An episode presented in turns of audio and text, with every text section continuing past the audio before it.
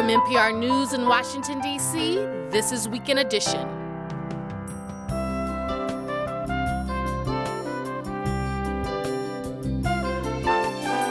I'm Ayesha Rascoe. Good morning. Israel is at war after a large scale attack by Palestinian militants.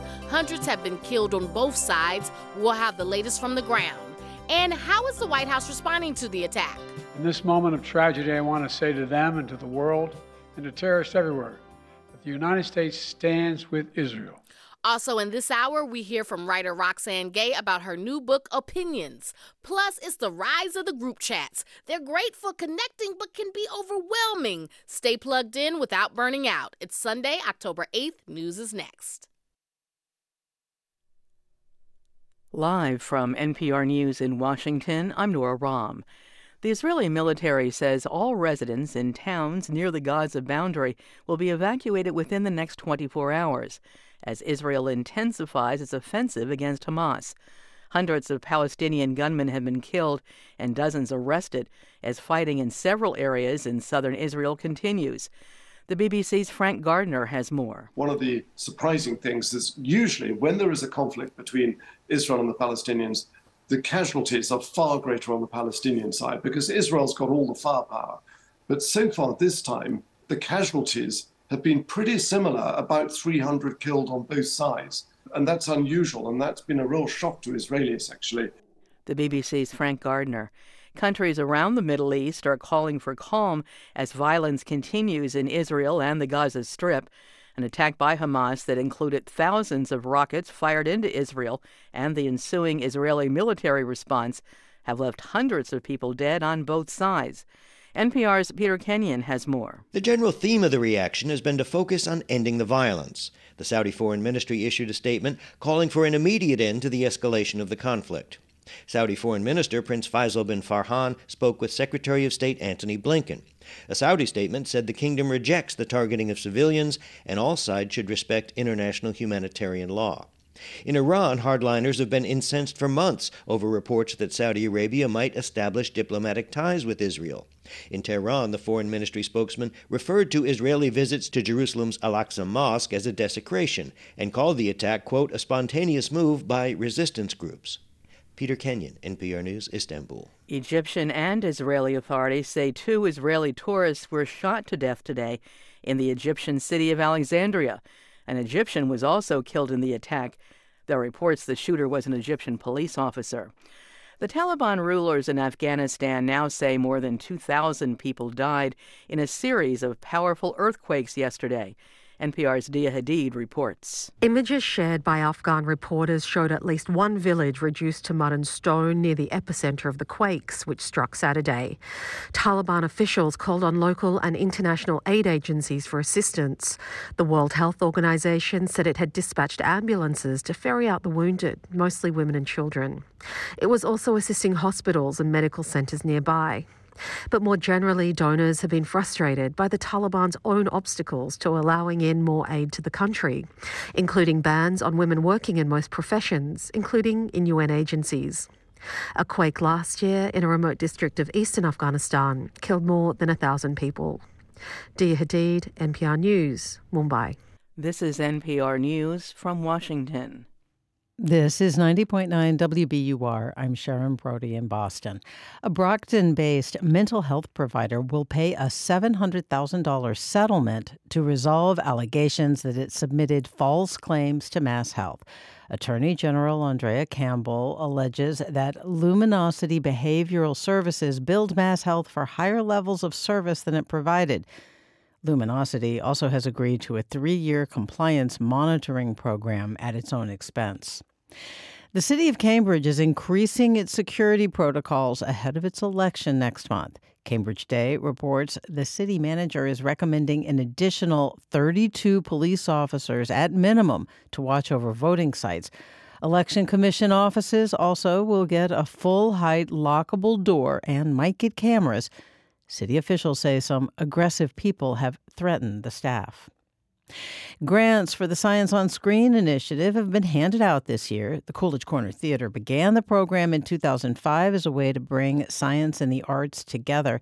Beth Gilligan is the deputy director of the theater in Brookline and says Science on Screen features classic cult and documentary films and matches them with experts to discuss the issues raised. She gives, as an example, Purple Rain. We had a woman from Berkeley, Susan Rogers, who has studied psychology and the brain and the effect of music on the brain. And she also worked as a sound engineer for Prince on Purple Rain. So it was amazing. The Alfred P. Sloan Foundation has awarded grants to 40 independent cinemas, museums, and community groups for science on screen events across the country. A legend in Boston's Irish community has died. Brian O'Donovan was the longtime host of the GBH radio show A Celtic Sojourn and the stage production A Christmas Celtic Sojourn. O'Donovan was diagnosed with brain cancer last year. He was 66 years old. It's 52 degrees in Boston, sunshine today, highs in the mid 60s, lows in the upper 40s overnight. A mostly sunny Monday for your holiday with highs tomorrow in the low 60s. This is 90.9 WBUR.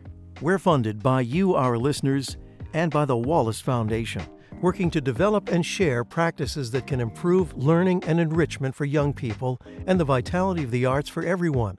Ideas and information at wallacefoundation.org.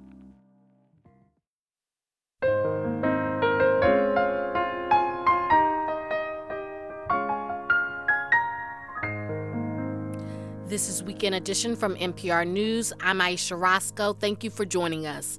Israel is reeling a day after the Palestinian group Hamas launched a surprise attack from Gaza to the south. Israeli public broadcasting says Hamas has killed at least 600 Israelis and wounded more than 2,000. Israel has responded with hundreds of airstrikes on Gaza, where health officials say at least 300 people have been killed and nearly 2,000 wounded. Israel has also been fighting to take back control of communities where people were killed or taken hostage. NPR's Daniel Estrin has been talking to people on both sides and joins us now from Tel Aviv. Hello, Daniel. Hi, Ayesha. So, uh, Daniel, you're you're getting new details about just what did happen yesterday, and and since then, what do we know at this point? Well, we know we are learning that the scale of this invasion was much bigger than we were told initially. Israel says there were 29 points where militants crossed into Israel, and Israelis have been watching videos that Hamas has published showing gunmen coming in on paragliders, trucks, motorcycles, taking over military bases, driving military vehicles back into Gaza, and taking many Israelis hostage. We've seen videos of an elderly woman, of soldiers taken hostage. Uh, Israel has also still been fighting militants who are still been hunkered down in Israel still today. Um, Israel is pummeling Gaza high rise buildings. And it also struck at Hezbollah in Lebanon after Hezbollah fired at Israel. So these developments, especially Israeli hostages and the fire from Hezbollah, those have a potential of escalating this war. And, we're going to get back to what you're hearing from Gaza in a couple of minutes. But you've been talking to Israelis who were in towns attacked yesterday. What kind of stories are they telling? Yeah, we visited the Soroka Medical Center. It's the main hospital in southern Israel where these events have been taking place, and people have been in shock. I saw scores of people outside the emergency room, standing, crouching on the ground. They had no information about where their missing children were. There were many parents whose children were at an outdoor festival, a rave, when gunmen stormed the party and sent them running. There was one mother, Batsheva Eluz, who was sitting on a plastic chair, rocking and praying.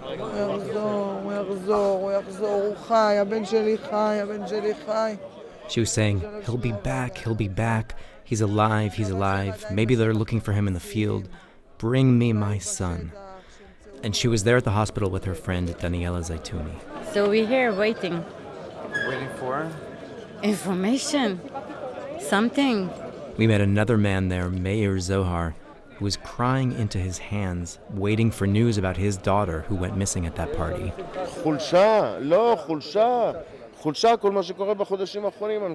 He said all of this has happened because of Israel's weakness. He was talking about Israeli military reservists who have skipped training during months of protests against the government's recent moves to weaken Israel's judiciary. He said, Think of the intelligence failure Hamas preparing the trucks and no intelligence?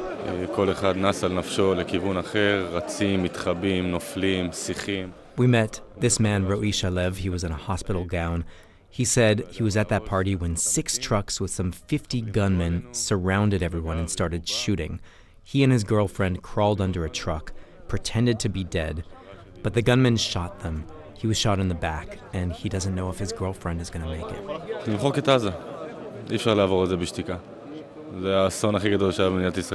He said Israel should, quote, wipe out Gaza.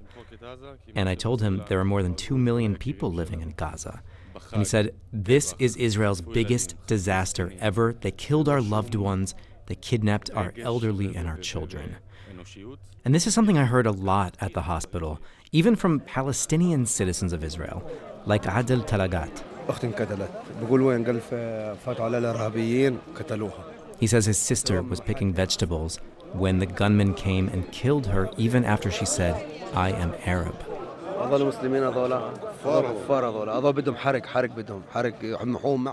He told me, they are Muslims, they're infidels. Gaza deserves to be wiped out. And then I walked into a hospital room and I ran into someone I hadn't seen in years, a professor from my college days at Brandeis University outside Boston. He lives in Israel, Ilan Troen. He was wearing a Brandeis t shirt and he was standing at the foot of his grandson's hospital bed. My daughter and son in law were killed today, but in their dying saved his life. How? They fell in his body. They were all together in the secure room, and they covered his body, and he was saved. He, nevertheless, a bullet penetrated them and went into his abdomen. His teenage grandson, Rotem Matias, was there asleep in the hospital bed. And he says the whole family stayed on the phone with the grandson for hours after his parents were killed, while he was hiding in the laundry room and then under the bed. The gunman returned. And he could hear the Arabic and the, and the, the breaking of the glass, the kicking down of the door, and the coming back just to make sure they had done a good job, and he escaped. Troen's daughter, Deborah and her husband Shlomi Matias were both musicians. She was a singer, he taught music at a mixed Arab and Jewish high school. These are people who were committed to the good life for everybody. And uh, yet it is they who paid the price for hatred. Troen is a professor of Israel studies, but he was at a loss for words to explain what had happened. He referenced the Shoah, the Holocaust. The world does not work in a straight formula. We know that from the Shoah, we know that from all kinds of life experiences. This is just another one to add to the long list of events that we just can't understand. Briefly, Daniel, what's going on in Gaza now?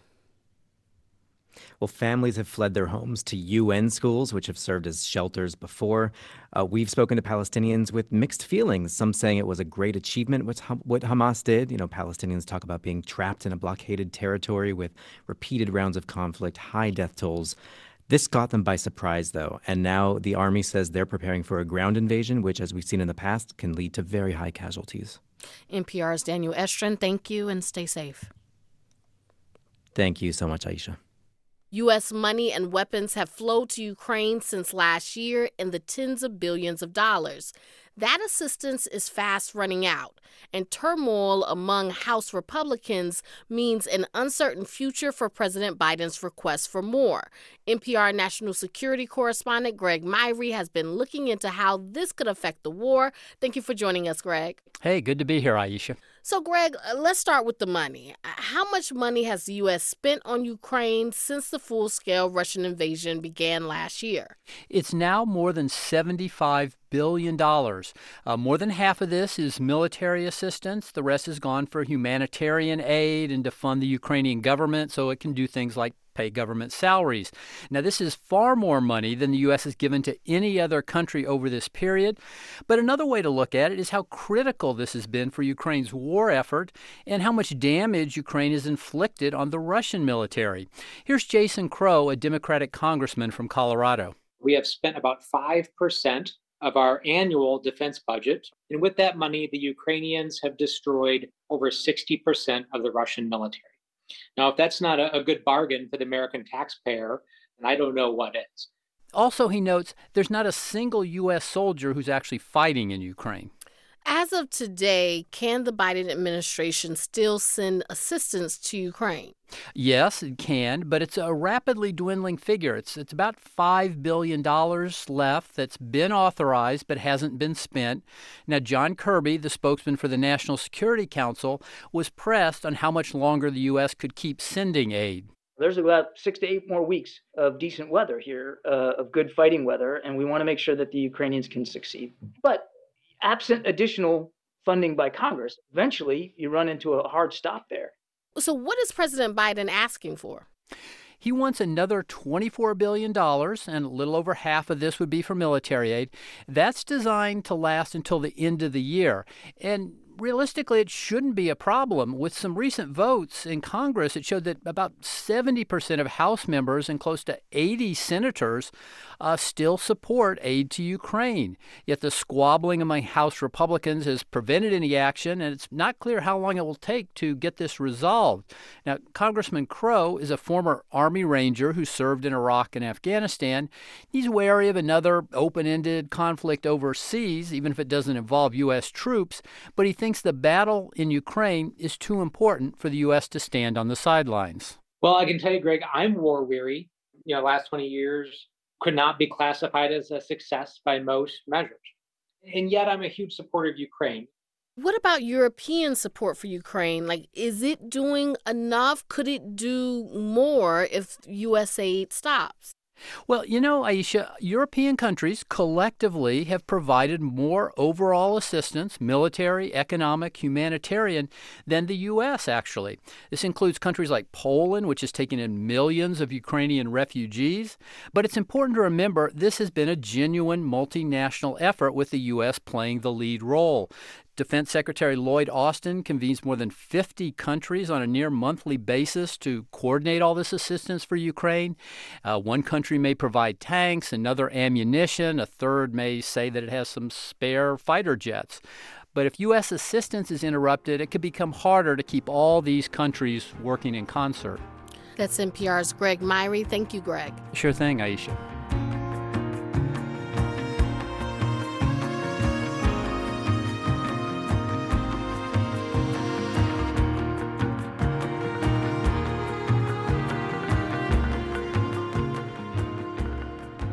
You're listening to NPR News. Good morning. I'm Sharon Brody. It's 818 and coming right up here on 90.9 WBUR, Roxane Gay discusses her new book, Opinions. That and much more ahead on Weekend Edition Sunday. Join us for a special culinary evening at City Space. James Beard nominated chef Yahya Noor takes the stage Wednesday, October 18th to discuss Somali food, halal cooking, and his hit restaurant in East Boston. For tickets, go to wbur.org/events. It's 53 degrees in Boston with sunshine today and highs in the mid 60s. We are funded by you, our listeners, and by Delta Dental, reminding you that a healthy smile is a powerful thing. Discover the connection between oral and overall health at expressyourhealthma.org. And UMass Chan Medical School, advancing together by using collaboration to drive new discoveries. More at umassmed.edu/together. I'm Nora Raum with these headlines. The Israeli military said today it is still fighting Hamas militants in several Israeli communities after yesterday's attacks. Israel has also launched airstrikes against Lebanon after mortar fire claimed by the Hezbollah militant group. The Biden administration says it stands firmly with the government and people of Israel. Officials are in consultations with Israel to determine what kind of military assistance is needed to respond to the Hamas attack. And Taliban officials said today more than 2,000 people were killed in earthquakes there yesterday. Previous estimates were much lower. They say entire villages were destroyed. I'm Nora Raum, NPR News in Washington.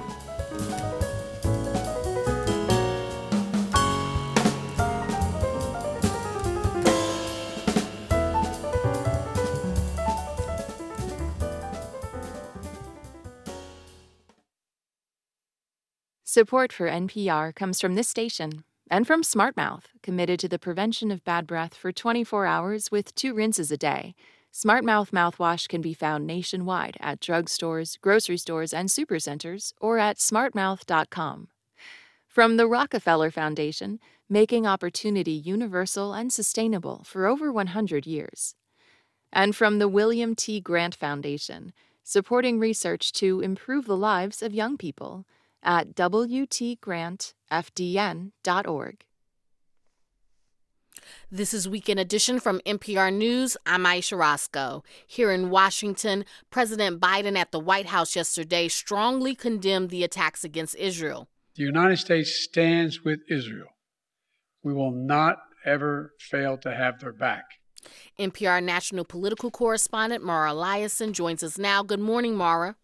Good morning, Ayesha. So, Biden said he offered Israel Prime Minister Benjamin Netanyahu all appropriate means of support. Uh, was it surprising at all to see Biden so forcefully come to Israel's defense? Not at all. This was a big, unexpected, horrific attack. Biden's been a long time staunch supporter of Israel and there's been bipartisan support for Israel in Congress. Clearly, Biden put aside the tensions between the U.S. and Israel over what Netanyahu was doing domestically in terms of his domestic reform. But a senior administration official who briefed the press yesterday said that it's not clear. It's too early to tell whether this conflict will affect the talks between Saudi Arabia and Israel. Uh, one of the Biden administration's priorities is to normalize relations between Saudi Arabia and Israel in order to sideline Iran in the region and crowd out China. And those talks have just begun. It's unclear uh, to the administration whether these attacks will have any effect on them. Uh, in terms of Congress, what's going to be happening there this week? Uh, Republicans still don't have a speaker. No, they don't. They're coming back Tuesday, and they're supposed to vote on a new speaker this week. There are two candidates Steve Scalise from Louisiana, he's part of the House leadership, which you would think would give him an edge, but his opponent is Jim Jordan, a Republican from Ohio, who has been endorsed by Donald Trump, which might be more important. There's not a big ideological difference between these two men. Both are very conservative, but one has the endorsement by Trump, which really matters in the House of Representatives. I think you'll see a lot of jockeying by these two over the next coming days. There's no indication that either of them has the 217 Republican votes it takes to win. Remember, Kevin McCarthy, the ousted Speaker, took 15 ballots before he was elected Speaker. So, uh, I mean, speaking of Kevin McCarthy, I mean, he lasted less than nine months before he was ousted. Will the next Speaker have the same troubles? He very well might. The question is whether this new speaker will be held to the same rule as McCarthy was. That rule says that just one member can trigger a recall vote, trigger a, a, motion to vacate, in other words, to fire the speaker. And to change that rule, you would need the Republicans would need 217 votes. They have a very small majority. They can only afford to lose a handful of votes because the Democrats aren't going to bail them out here. And one of the things we're watching is what about those eight hard right candidates who voted to depose McCarthy. Uh, this rule gives them an enormous amount of power. Would they want to give it up? Matt Gaetz of Florida, who's a leader of this group, has said he's open minded to a rules change. Uh, we'll see if he really is. So, so now American voters say they want leaders who can get things done.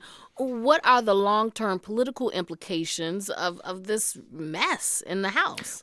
Well, in the short term, long term, it looks like the House won't get anything done. There's a looming government shutdown. Remember, McCarthy passed a short term government funding bill with Democratic votes. That's one of the things that made the hard right Republicans so angry with him because he crossed the aisle for this. And that kept the government open for 45 more days. But when that time is up, will there be a government shutdown? And if there is, how long will it be? If so, it could affect uh, 2024 politics. It will give Democrats an opportunity to paint the GOP as extremist and not interested in governing.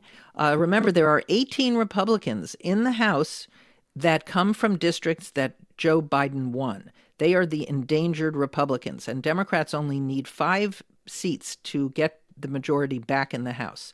So we'll see if this affects the uh, talks to pass a budget.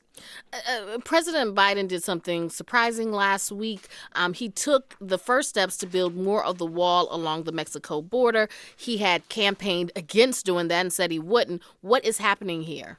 Right. He campaigned on, I think, not one foot of wall. He didn't like Donald Trump's wall, but now he's building it. Congress allocated money for another 20 miles of the wall.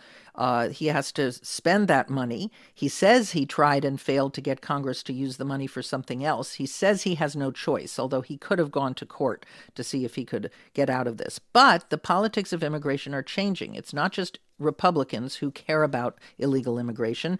Right now, you've got blue state and blue city politicians in Massachusetts, New York, uh, Illinois, who are telling the White House that they're overwhelmed by asylum seekers. They've been critical of Biden, and they want him to do something.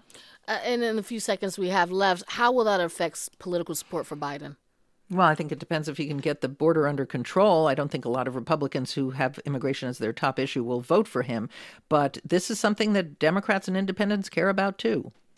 NPR's Mara Liasson, thank you so much for joining us. You're welcome.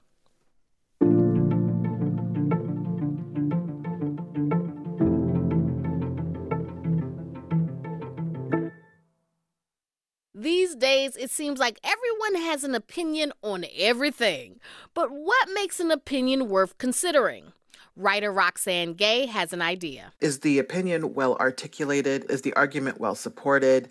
Does the author of the opinion have something that draws your attention to their work? Roxane Gay has written for the New York Times, The Guardian, and other outlets. She's published a new collection of essays called Opinions. She told me it took a journey to find her voice. The more you do something, the more comfortable you can become doing it. And it's more that I realized why not me? Mm. What is really going to prevent me from sharing an opinion? You don't have to agree, you don't have to like it, you don't have to like me, but I'm as entitled as anyone else to share my opinions. And let's dig into some of the essays uh, in the book. Uh, one of the essays that stood out um, to me and, and, and also to one of our producers was the essay about like why are Father's Day gifts so terrible. I mean, it sounds like a very simple subject, but it's really quite deep because it's it's it's almost saying why doesn't society think more of men mm-hmm. or mm-hmm. men as fathers and give them a fuller experience of life apart from they grill and drink beer and like wear ties. yes. You know, every time I shop for my father for Father's Day or even his birthday, I tend to be flummoxed because there are so few readily available options that seem interesting. He doesn't really barbecue that much anymore. He doesn't drink whiskey. He does not need any more tumblers.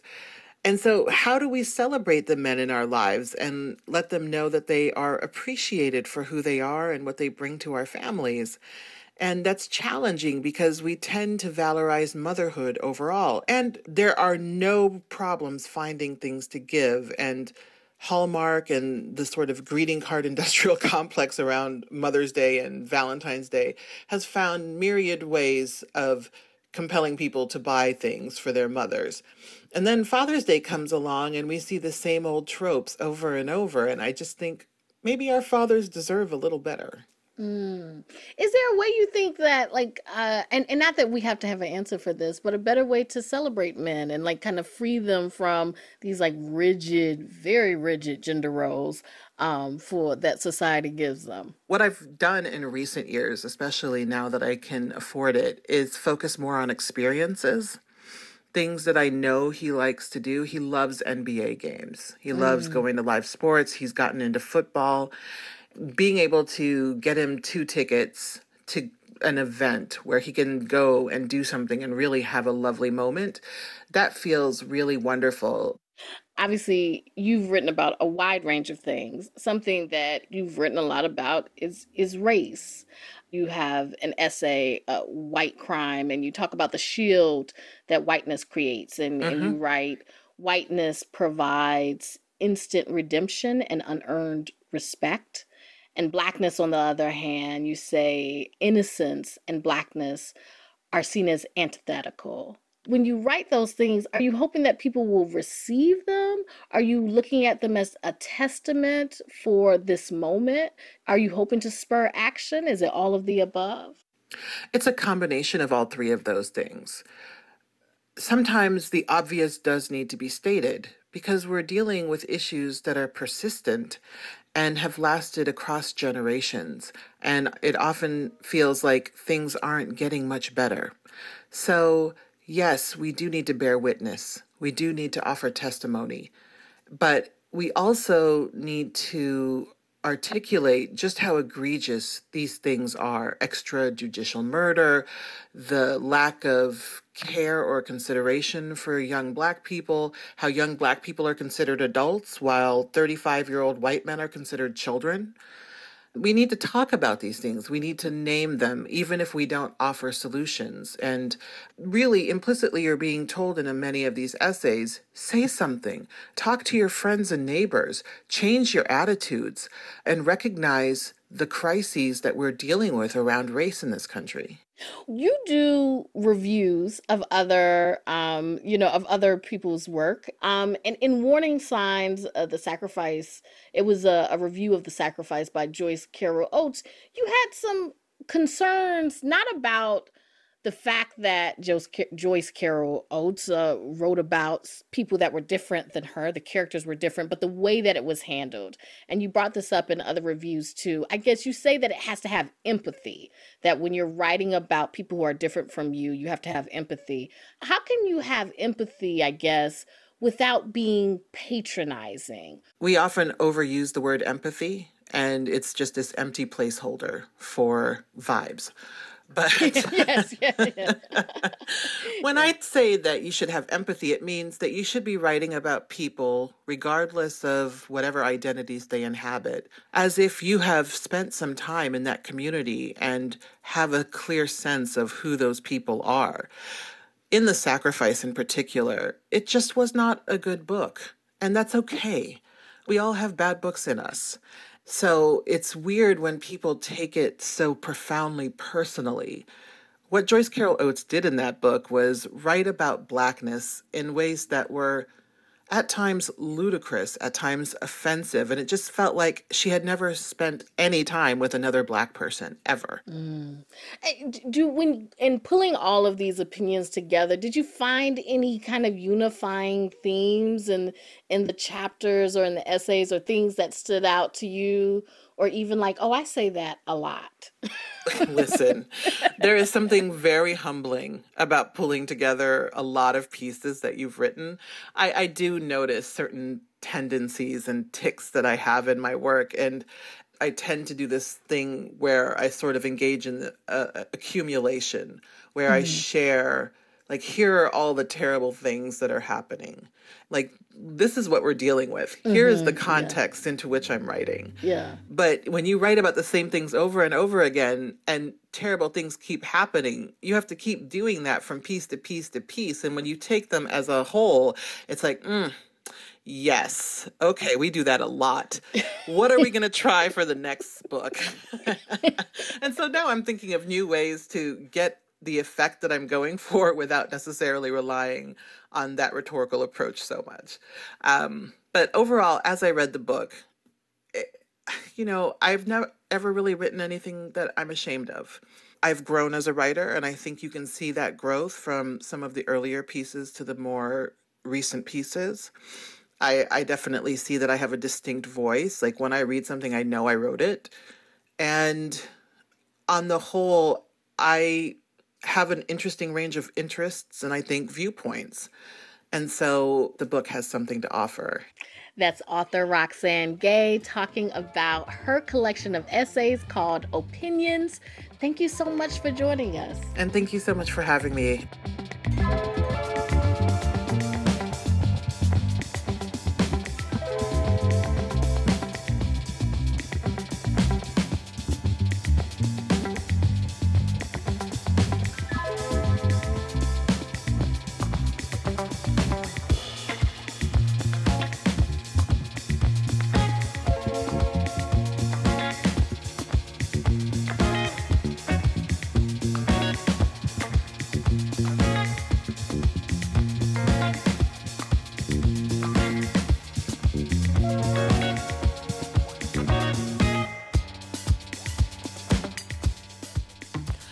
Listening to Weekend Edition from NPR News.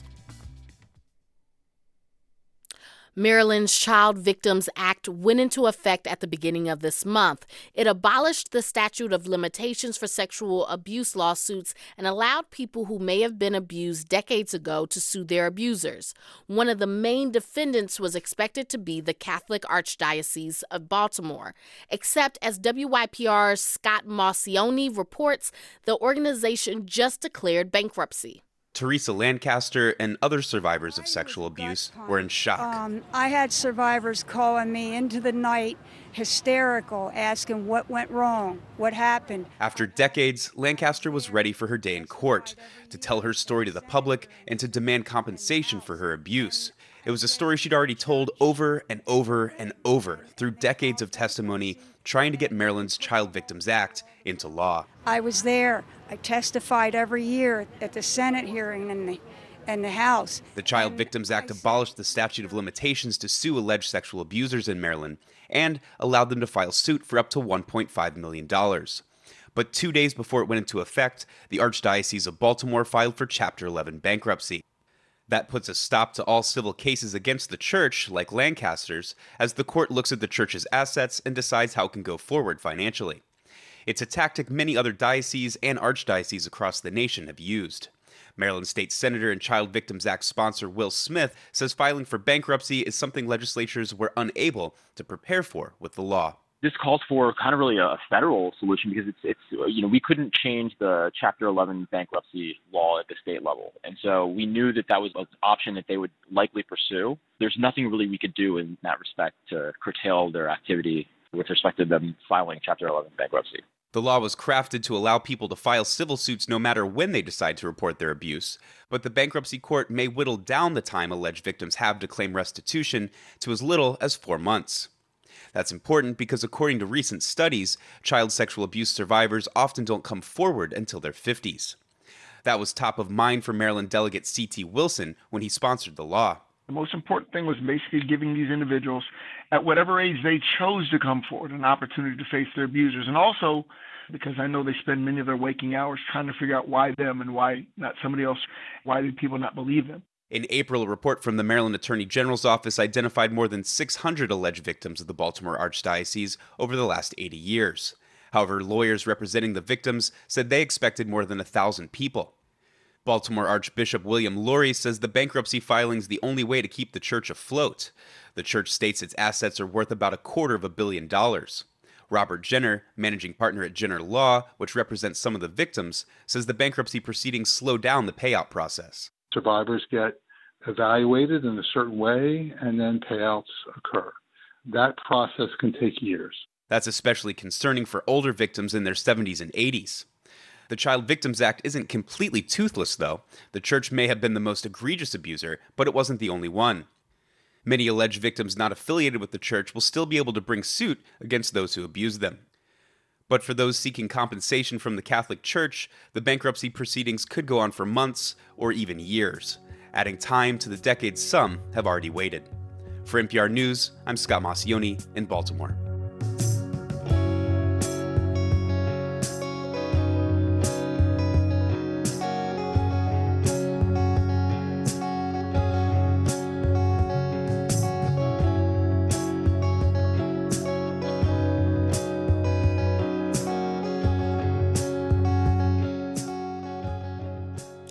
This is NPR News.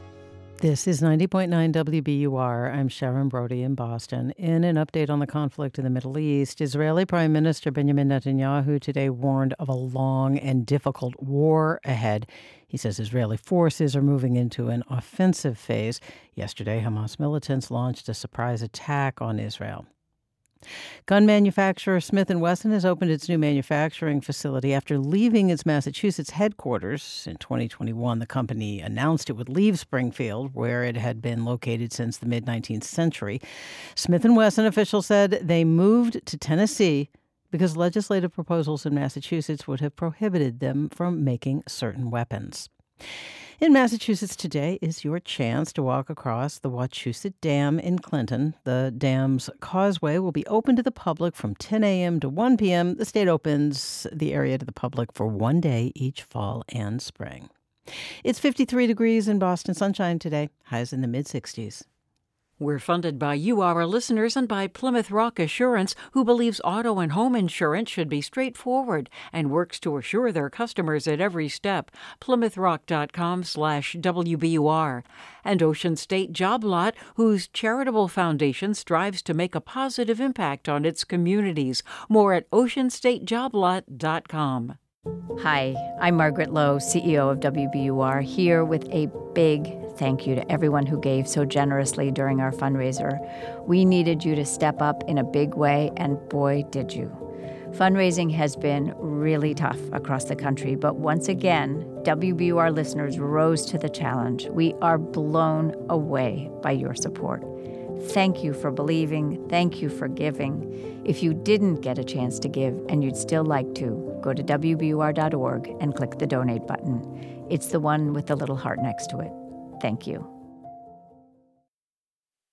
Support for NPR comes from this station and from American Jewish World Service, supporting human rights advocates worldwide in the fight for democracy, equity, and justice for all people. Learn more at ajws.org. From Staples, with supplies to get business done no matter where it gets done. From ink and toner cartridges to technology like laptops and networking accessories. More at Staples stores or staples.com. And from the sustaining members of this NPR station. This is Weekend Edition from NPR News. I'm Ayesha Rascoe. Sunday morning has arrived, and so you know what that means? It's time to play the puzzle.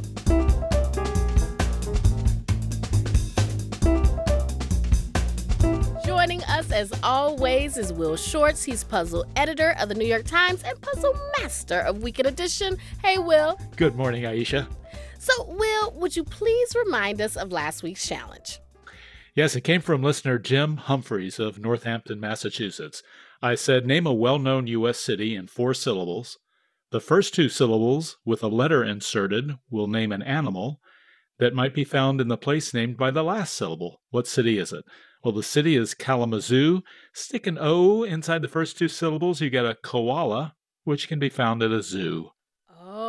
Okay. So a, a, lot of y'all got this right. Y'all knew what this one was. There were more than 1,700 correct entries, and Jen Swedish of Arlington, Virginia is our puzzle winner. Congratulations, Jen. Thank you. So, Jen, how long have you been playing the puzzle? Believe it or not, this is my very first time playing. So it's been about a week. Oh my goodness. You got to go get that lottery ticket. I know. there are people at home just furious. Oh my goodness. They're shaking their fists at the radio right now. I listen every week. Just this is the first time I've actually entered. So, what do you like to do when you're not playing the puzzle?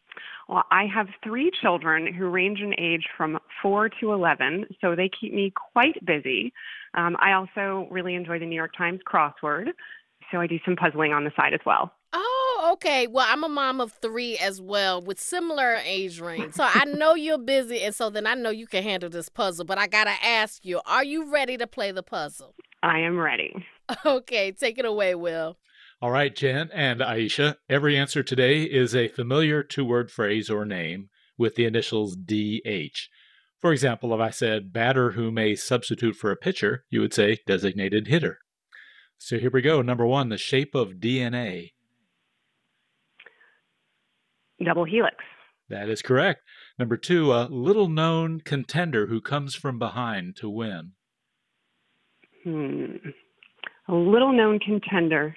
Yeah, like in a race, like in a. Oh, a dark horse. A dark mm-hmm. horse is it. A race ending in a tie. Not a photo finish. Yeah. You know, you if there's two or more contenders and they end in a tie, you'd say they finished in a dead heat. Yeah. Dead heat is it? A large room where students gather to eat. Dining hall. That's it. A road with a median. Double highway? A highway is right. Like an interstate, what would you call that if it has a median? Traffic going one oh, direction. Oh, divided highway. A divided highway is right. What you may turn in order to enter a room. Doorknob. No, that's a door handle. Door handle is it. A person who works on a boat. Deckhand. That's it. A person who helps clean teeth and do fillings. Dental hygienist. That's it. Middle of an item sold at Dunkin'. Oh, a donut hole. A donut hole. Volcanic crater on Oahu. Oh. Uh, the D is the name of a gem. Diamond. Oh, Diamond Head. Diamond Head is it. Bruce Willis action film. Die Hard. That's it. How about a Clint Eastwood action film? Oh, Dirty Harry. Good. And here's your last one Harry Potter and the Blank. It's the last book in the Harry Potter series. The Deathly Hallows. You oh my got goodness. Oh my goodness. You were really good. I didn't even have time to, to, to, to help. You didn't need no help. That was awesome. How do you feel? Quite relieved. well, you did an excellent job. You know those DH double words. You know, you know that. For playing our puzzle today, you'll get a weekend edition lapel pin as well as puzzle books and games. You can read all about it at npr.org slash puzzle. And Jen, what member station do you listen to? WAMU. Oh, awesome. Me too. That's Jen Swedish of Arlington, Virginia. Thank you for playing the puzzle. Thanks for having me. Okay, Will, what's next week's challenge? Yes, it might be an easy one. We'll see. It's from listener Andrew Chaikin of San Francisco. Think of a mammal, an insect, and a bird in that order, six, three, and four letters respectively. Say them out loud, and you'll name something often seen around this time of year. What is it? So, again, a mammal, an insect, and a bird in that order, six, three, and four letters respectively. Say them out loud, and you'll name something often seen around this time of year. What is it? When you have the answer, go to our website, npr.org slash puzzle, and click on the submit your answer link. Remember, just one entry, please. Our deadline for entries this week is Thursday, October 12th at 3 p.m. Eastern. Don't forget to include a phone number where we can reach you. If you're the winner, we'll give you a call. And if you pick up the phone, you get to play on the air with the puzzle editor of the New York Times and puzzle master of Weekend Edition, Will Shortz. Thank you, Will. Thank you, Ayesha. So something I've noticed is that when I try to talk to my smart speaker, Alexa doesn't always get what I'm trying to say. And don't get me started on those apps that transcribe interviews. So, why am I having all these issues? Well, it might be because I talk the way I do. Research has shown that a lot of automatic speech recognition technology, or ASR, doesn't work well for underrepresented accent groups like the Black community. Howard University wants to change that. Along with Google, which we should note is a financial supporter of NPR, they are building an African American English speech dataset that will then be available to others looking to improve speech technology. Gloria Washington is an associate professor of computer science at Howard University and the principal investigator for the project called Elevate Black Voices. Welcome to the program. Thank you so much for having me here today. I know firsthand the challenges of using the automatic speech recognition technologies. But what are you hearing from others in the Black community about their experiences using this type of tech? Really, in a nutshell, it it just boils down to what you just said. Across the board, most of these tools have problems understanding Black people when we're just being our normal selves, living our normal lives, trying to use the technology. It creates to me this imposter syndrome that can live and breathe in the Black community and HBCUs. Like, you can use the tech sometimes, but not really all the time. And it's not really there for you to be comfortable with. Hmm. So, how will this new project address these issues? Is it dialect? Is that the issue? And how does this project address that? It really has to do with the data that automatic speech recognition and these voice assistants are trained off of. So, what we want to do is have and collect different data across the United States of different kinds and techniques of the way that Black people speak naturally. So we're in the DMV, and of course, we had a event here where we got people just to talk about the uniqueness of the DC slang. And then we're also going to Atlanta. We're going to the Deep South, um, Alabama, and also um, Houston area, so we can collect some audio segments so that we can use them later on down the line. This is like biometric data, right? And you know, this can be even more sensitive among marginalized communities. So, how are you tackling that part where people may feel like I don't know if I want them to have my my voice? What are they going to do with it? Definitely. We created a set of guidelines starting out with that Google agreed to adhere to. And these guidelines just say that basically Google can't do anything to go out and find these individuals who provided their data and any other tech company who decides to utilize the data set. They cannot go out and further marginalize the people who provided their data. Mm. For us, we're thinking of this entire thing as a collaboration with Google, and that eventually the data will live and breathe, and there'll be a consortium of HBCUs that protect and celebrate it. What do you hope this project will achieve beyond being able to dictate a text message or ask, you know, Siri to look something up for you? What do you hope it will achieve? I hope that we at Howard and all these HBCUs that truly care about uh, African American English and Black people in general will create technology that we can be comfortable just being ourselves. An example is like maybe a version of a Siri or Alexa that has the ability to code switch where you can allow it to speak naturally African American English to you and you could be comfortable interacting with it.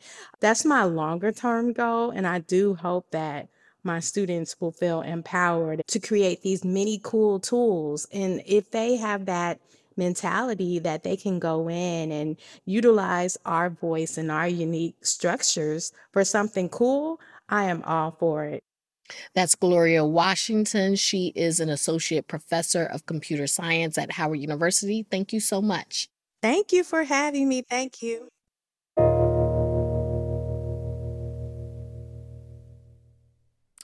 Perhaps you've been there. Maybe you got a little busy with your day, working, folding laundry, feeding yourself or the family, and all of a sudden, the group chat is popping off. Now, which one is it? Is it the ones with your college friends? Maybe the one with your work pals? Or, or maybe it's the dreaded family group chat. we all know it's nice to be in touch with friends and family, but it can also be overwhelming to keep up with hundreds of messages. Faith Hill gets it. She's an editor at The Atlantic and wrote about group chats in her new article titled Group Chat Culture is Out of Control. She joins us now. Welcome to the program. Hi, thank you so much for having me.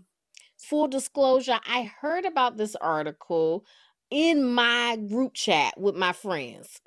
That's how I heard about it. And you write that the the group chat is now the new social media. Like why do you think that? It's just sort of a weird time with social media right now where X, formerly known as Twitter, is sort of like falling apart and people are moving away from Facebook. It feels like Instagram is like mostly ads and kind of mimicking TikTok with recommended video content. And um, it just feels like that's sort of like evolving away from actually like using social media to chat with your friends. Mm, yeah, yeah. But you know, even though they can be a bit overwhelming, like group chats, especially like during the pandemic, were a way to feel more connected because you can still have these ongoing conversations with people that you, you know, love and care about. Yeah, absolutely. I think, you know, group chats have a lot of amazing features. Um, it would be impossible to just sort of like reach out to all these different people separately about like every dumb thing that happens in your day, you know, like the cute dog you see on the subway or like but when you already have these spaces, like it's really easy to just sort of casually let all these people know at once about this thing and and then you get that from other people and it is like I think really a space to feel this sort of um yeah, regular mundane intimacy and it can mm-hmm. almost be like you're going through your day together, which I, I think it can be really nice. And you spoke to some researchers about like how to navigate the mini group chats and and feeling, you know, bombarded with communications and and and and messages. Like what what did they tell you?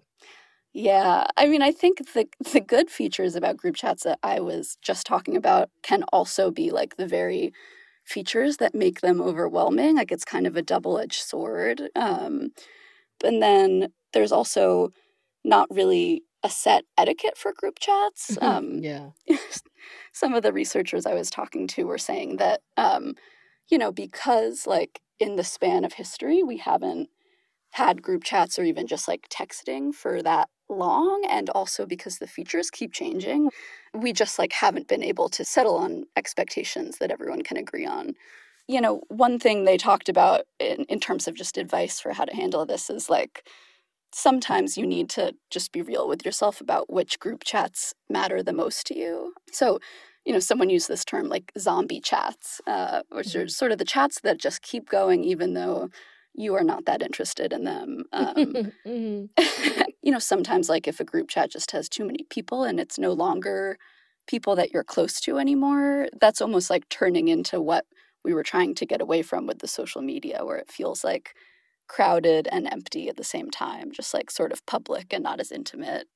So so how are you navigating this um at this point? Are you uh lurking? Are you actively engaged in all of the chats or or you know, how how are you dealing with it? I'm definitely still lurking in some of them. It's funny, after I published this piece, like, you know, it got shared in a bunch of the group chats I'm in, and for some of them, it was like, I'm calling attention to the fact that I like haven't said anything in a while. Like, sorry, guys. um, Well, I mean, but that can be better for you to be quiet than you be talking too much. My friends say that I I maybe talk a little too much, but I say they get to, you know, the benefit of all of my thoughts. And that's a benefit in and of itself. that's so true. I wish we were in group chats together. I would love it. Faith Hill is a senior associate editor at The Atlantic. Faith, thank you so much for being with us. Thank you so much. I really appreciate it.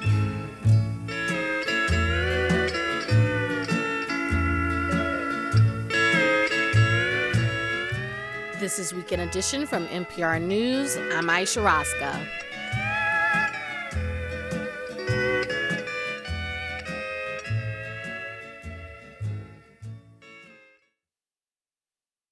Support for NPR comes from the station and from American Jewish World Service, supporting human rights advocates worldwide in the fight for democracy, equity, and justice for all people. Learn more at ajws.org. From the Walton Family Foundation, working to solve social and environmental problems to improve lives today and benefit future generations. More information at waltonfamilyfoundation.org and from listeners like you who donate to this NPR station. Thanks for joining us this morning here on 90.9 WBUR. I'm Sharon Brody. And start your Monday with WBUR tomorrow. If one Massachusetts lawmaker has anything to say about it, then the entire state will officially celebrate Indigenous Peoples Day next October. You'll hear about The Path to Change. That's tomorrow morning with Rupa Shenoy here on WBUR. It's 53 degrees in Boston, sunshine today, highs in the mid 60s. We're funded by you, our listeners, and by Good News Garage, accepting tax deductible car donations and providing them to neighbors in need since 1996. GoodNewsGarage.org. Independent sellers on Amazon's platform say high fees have pushed them off the site. The result is that Amazon ends up being the only seller on like millions and millions of items. With the FTC and 17 states now suing the company for allegedly maintaining a monopoly, we'll take a look at the relationship between Amazon and its sellers. That's on All Things Considered from NPR News. Today at 5 on 90.9 WBUR, Boston's NPR news station. I'm WBUR City Space Director Amy McDonald, and this is 90.9 WBUR FM Boston, 92.7 WBUA Tisbury, and 89.1 WBUH Brewster. Listen anytime with our app or at WBUR.org. WBUR, Boston's NPR news station.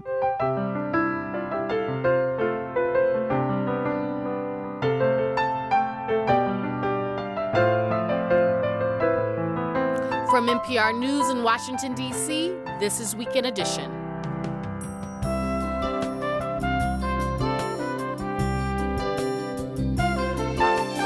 I'm Ayesha Rascoe. Good morning. Israel vows to root out Hamas after a large scale attack on Saturday. More on the impact of the conflict around the region. And a climate solution that's all about convenience 15 minute cities. Why experts say they could lower carbon emissions. Plus, singer Colbie Caillat's new album, Along the Way, is all about finding meaning in heartbreak. There's breakup songs that are mad at your ex, but this album is definitely one for those that can find the appreciation and nostalgia in what they had. It's Sunday, October 8th. News is next. Live from NPR News in Washington, I'm Nora Raum. The Israeli military said today it continues to battle Hamas militants in several communities a day after a wave of attacks. Israel is also conducting airstrikes in the Gaza Strip. The violence in the Middle East is expanding. Israel has bombed a Hezbollah site in Lebanon after the militant group fired at Israel. NPR's Daniel Estrin reports. Hezbollah claimed responsibility for the mortar fire on Israel, which opens up the possibility of a multi front conflict involving Israel, Gaza, and Lebanon. The scale of the Hamas offensive on Israel is unprecedented. Israel's military says Israeli soldiers and civilians, including children and families, have been taken hostage and are being held inside Gaza. The military says it's still trying to regain control over several Israeli residential communities and an army base where Gaza militants infiltrated Sunday morning, and it's beginning to evacuate Israeli civilians from the area. In Gaza, Israeli airstrikes destroyed multi story buildings and Hamas members' homes. Gaza officials say several large families were killed in the airstrikes. Daniel Estrin, NPR News, Tel Aviv. The attack by Hamas has drawn international condemnation. NPR's Michelle Kelemen has more. The UN's envoy for the region says there's been horrific scenes of violence and many Israeli casualties in what he described as a multi front assault by Hamas. Hamas has also taken Israeli civilians hostage. The International Committee for the Red Cross says it's willing to play its role as a neutral intermediary and visit anyone detained. NPR's Michelle Kelemen reporting. Taliban officials said today more than 2,000 people were killed in earthquakes there yesterday. Previous estimates were much lower. The U.S. Geological Survey said the first quake had a magnitude of 6.3 and was followed by strong aftershocks in Herat province in the western part of the country. Auto workers are still on strike against the big three U.S. automakers, more than three weeks after the walkout began. And as NPR's Danielle Kaye reports, the strike doesn't have a clear end in sight. United Auto Workers President Shawn Fain announced General Motors has agreed to include its electric vehicle battery plants in the union's national agreement. It's a win for workers concerned about job security. But even with this breakthrough, the strike could still last a while. No overall deals have been reached yet, and so far, the union hasn't targeted plants that make pickup trucks, which auto analyst Sam Fiorani calls the most profitable part of the automaker's business. They're allowing the companies to still stay in business and just giving them enough pain to bring them to the table. The longer the strike lasts, the more the union will have to tap into its strike fund to pay workers. But Fain says the UAW is prepared for a long fight if needed. Danielle Kaye, NPR News. This is NPR News from Washington. This is 90.9 WBUR. I'm Sharon Brody in Boston. Brockton's Good Samaritan Medical Center is back open after a major power outage forced it to partially close yesterday. The city announced the hospital's full reopening minutes ago. Last night, ambulances were being diverted to other hospitals. The city's only other hospital, Signature Healthcare Brockton Hospital, remains closed after a fire earlier this year. Halloween festivities are returning to schools in Northborough. The district superintendent previously called off the annual Halloween parade because he said the event did not align with the district's core values of equity and inclusion. He said some students were scared of costumes, some were anxious about marching in a parade, and in some cases, Halloween did not align with families' beliefs. After parent pushback and an online petition, the district reversed course. Parades now will be held in each elementary school with alternatives for children who don't want to participate. This is the time of year that foliage tourists converge on New England. Cheryl Reardon is president of the White Mountain Attractions Association and says this holiday weekend rooms will be tough to find if you have not already booked a place. We're seeing a boost in midweek business. And that's something we've actually been trying to work on or encourage folks that if they have the flexibility to travel midweek, the leaves don't go away on the weekend and come back the following weekend. Reardon says the two to four week autumn leaf season brings in about 25% of the annual profits for White Mountain businesses. She says some tour buses already are booking for the 2025 season. An iconic topper on a Cambridge church is coming down today after 150 years in that location. First Church Cambridge says the gilded cockerel weather vane is being removed to protect it from further damage caused by extreme weather, pollution, and its own age. The cockerel is 302 years old. It was created for a church in Boston's North End. It is 53 degrees in Boston, sunshine today, highs in the mid 60s, lows overnight in the upper 40s. For the holiday tomorrow, mostly sunny skies and highs in the low 60s. This is WBUR. We're funded by you, our listeners, and by Luminescence Foundation, dedicated to shedding light on neurological research focused on Alzheimer's and Parkinson's diseases and supporting land conservation initiatives.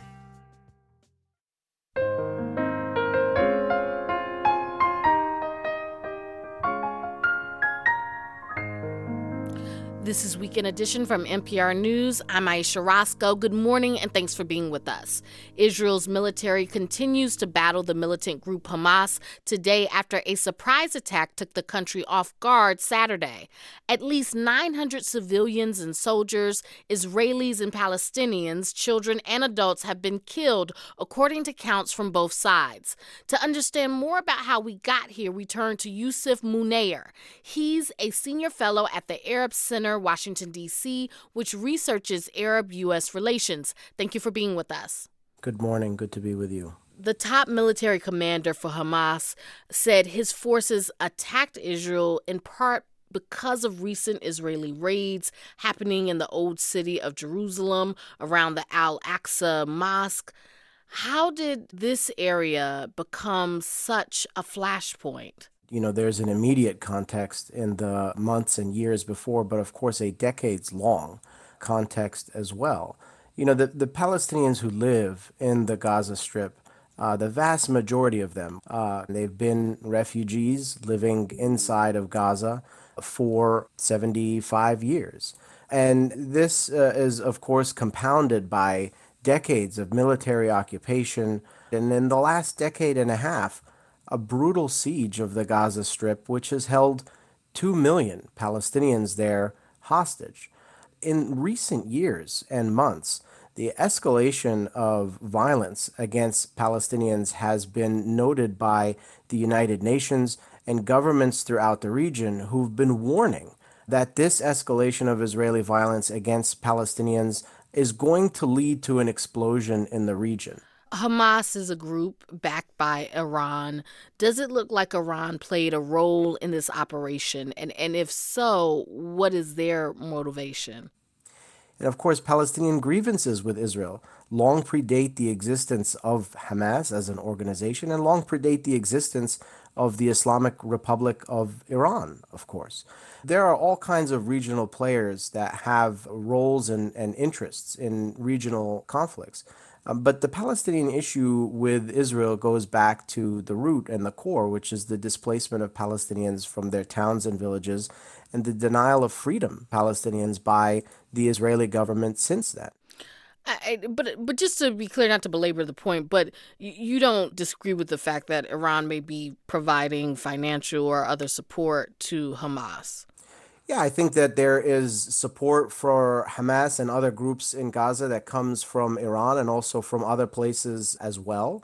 And there's, of course, support for a lot of actors in the region that come from many different directions. Oh, do you feel like it is important to distinguish between Palestinians and Hamas? Because now you have uh, the Israeli government saying that they are going to root out Hamas completely. So, is there a way to distinguish Hamas and Palestinians? Well, I think that when we're talking about the battlefield, there uh, needs to be clearly distinguishing between those who aren't involved in hostilities and those who are. The vast majority of Palestinians in that space who are going to be affected by this are not participating in the hostilities at all, even if they may have uh, very clear grievances uh, with Israel and want to see the struggle for freedom succeed. Is there a path to de escalation, uh, maybe one that involves nations like the U.S.? You know, I think the path to de escalation has always been clear.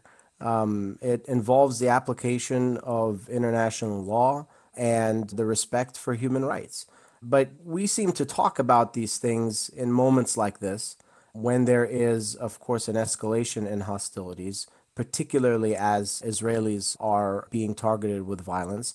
But once these moments end, that conversation seems to go by the wayside, and no uh, progress or commitment to the application of international law and human rights for Palestinians is made. Uh, and then we find ourselves in this position a few years later, wondering how we got here. Yousef Munayyer is the head of the Palestine Israel program and senior fellow at the Arab Center, Washington, D.C. Thank you so much for joining us. Thanks for having me.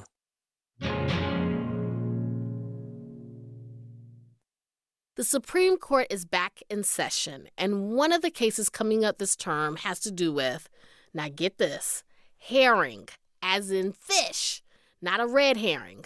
But this case is about way more than fishing. It's about a 40 year old legal doctrine about government power the Chevron doctrine. And that's one of the most cited, if not the most cited, administrative law decisions in Supreme Court history. Andrew Mergen spent 30 years as an attorney at the Department of Justice Environment and Natural Resources Division. He now directs the Emmett Environmental Law and Policy Clinic at Harvard Law School. Welcome to the program. Thank you so much, Ayesha. I'm so glad to be here. So let's start with the basics. What is the Chevron doctrine and, and where did it come from? When Congress enacts legislation, a law, it's telling an agency how to do its business. But Congress couldn't possibly include all of the fine details, the fine grained instruction necessary for agencies to conduct their business. So the doctrine relates to how agencies fill that void in an ambiguous statute. They look at the statute and they promulgate rules and they say, this is what we understand Congress to have told us to do. And when a court is confronted with that interpretation, the Chevron doctrine says that it should defer to the agency so long as the agency's interpretation of the statute is reasonable. That's a very deferential standard. And uh, it has been in place, as you note, for a long time, since 19. 1984. And and so the case about the fish, about the herring that the Supreme Court will consider this term is called Loper Bright Enterprises versus Raimondo, as in Commerce Secretary Gina Raimondo. What does this case have to do with the Chevron doctrine? So, our fisheries are governed by a law from 1976. Regulators have understood that it's helpful to have somebody on board to see what sort of fish are being caught, uh, and if too many fish are being caught or the wrong species are being caught, and to record that data. Uh, the fishermen at issue here are from Cape May, New Jersey, and what they're complaining about is not the actual observer, because the law is crystal clear that the agency can have an observer on your vessel. But the agency uh, interpreted the law to require the fishermen to pay for the observer. Um, and I think it's it's interesting that the case arises in this circumstance because Chevron applies so broadly, but it allows the people challenging the doctrine to tell a story about sort of hardworking fishermen you know, further burdened by government. But I think we shouldn't lose sight that Chevron is so much more broad than this particular application. But but why is this a big deal? Like why would someone not like who doesn't like the Chevron doctrine? I would imagine it's probably companies and things like that, but wh- who doesn't like it and why do they want it overturned? Yeah, that's a really important question because I think we shouldn't lose sight of the fact that this particular context is is sort of unique, but the doctrine's applied every day in a million circumstances. The agencies are making fine-grained judgments about sort of what Congress intended and reflecting that in rules. So who would be opposed to the agency applying that expertise? I think you're right. It's really, really big corporations. There's a movement, a, a part of the conservative movement that wants to make government smaller.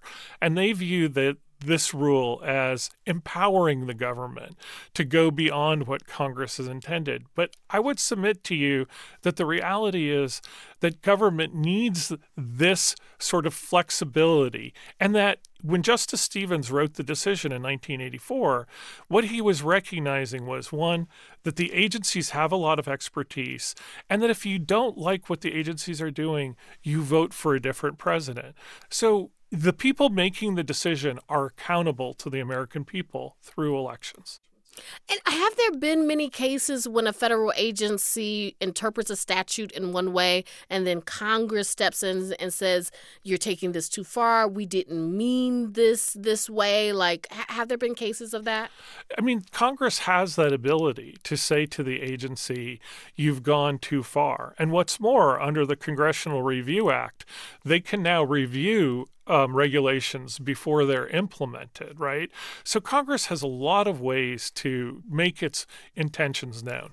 What would happen if, you know, Congress passes a law, let's just say about, uh, you know, car safety, and then someone disagrees with it, you know, whatever the agency does on it? What will happen if you didn't have the Chevron doctrine? There's a couple things I want to say about that. One is that Chevron judges are busy people, especially federal judges who are hearing these challenges. They are busy, busy people, and the doctrine allows them to focus on one aspect of the rulemaking, whether it's reasonable. Now. And if you get rid of the doctrine, then you're asking them to sort of start from first principles uh, in terms of like mastering the expertise. And I think the result of losing the Chevron doctrine will be to bog courts down and create instability. And importantly, there are several conservative law scholars who agree with that. They have told the court in amicus briefs friend of the court briefs that doing away with the doctrine creates instability and does away with sort of rule of law values in terms of consistency on the part of the courts. That's Andrew Mergen, director of the Emmett Environmental Law and Policy Clinic at Harvard Law School. Thank you so much for being with us. Thank you.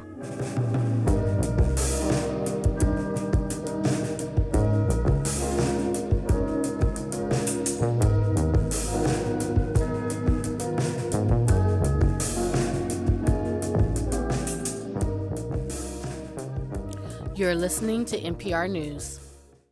This is 90.9 WBUR. Good morning. I'm Sharon Brody. It's 9:18 and coming up in a few minutes you'll hear from a teenager and her mother about the impact of a new Nebraska law restricting gender affirming care.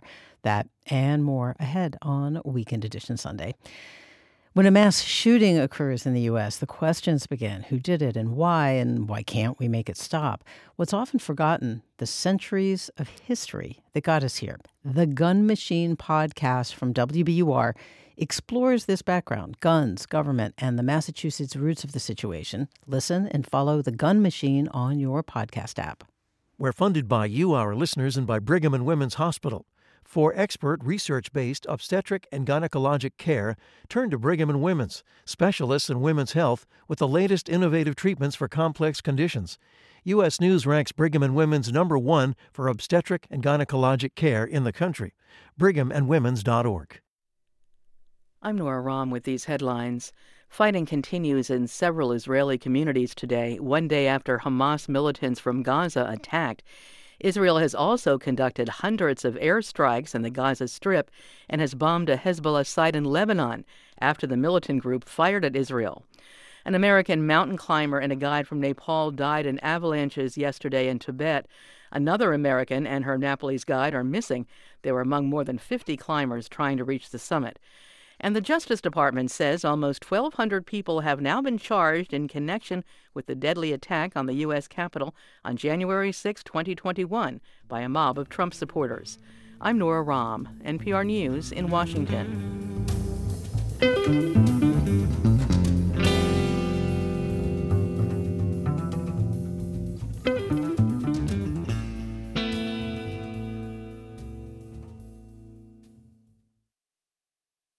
Support for NPR comes from this station and from Proven Winners with Proven Winners Color Choice Shrubs, offering a varied selection of species to bring year-round interest to landscapes and gardens.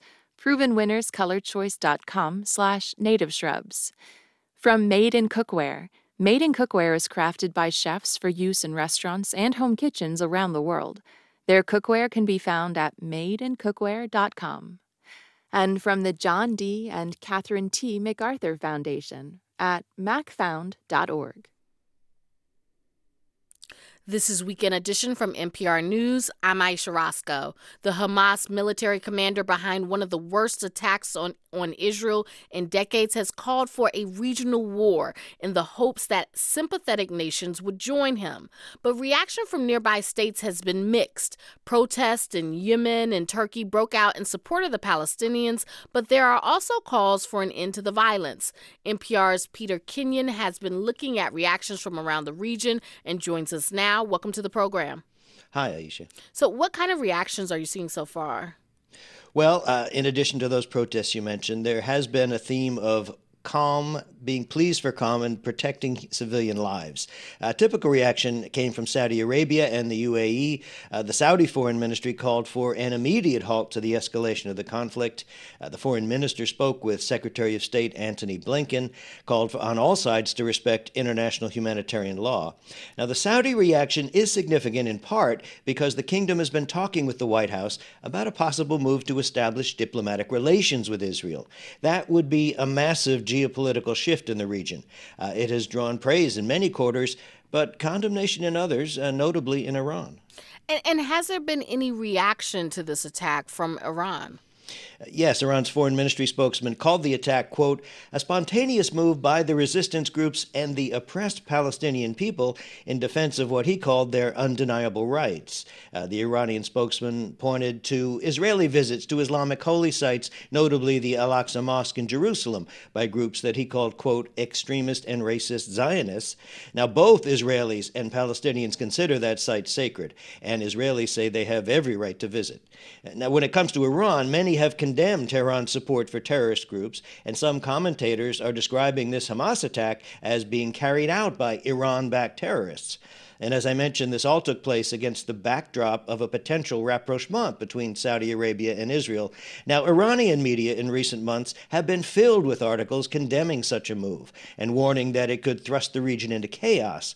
Uh, supporters of the move, on the other hand, contend that one of its positive effects would be to further isolate Iran from the international community. Uh, what other reactions are you seeing? Well, King Abdullah II of Jordan spoke with President Joe Biden, and he called for stronger international efforts to stop the violence from escalating.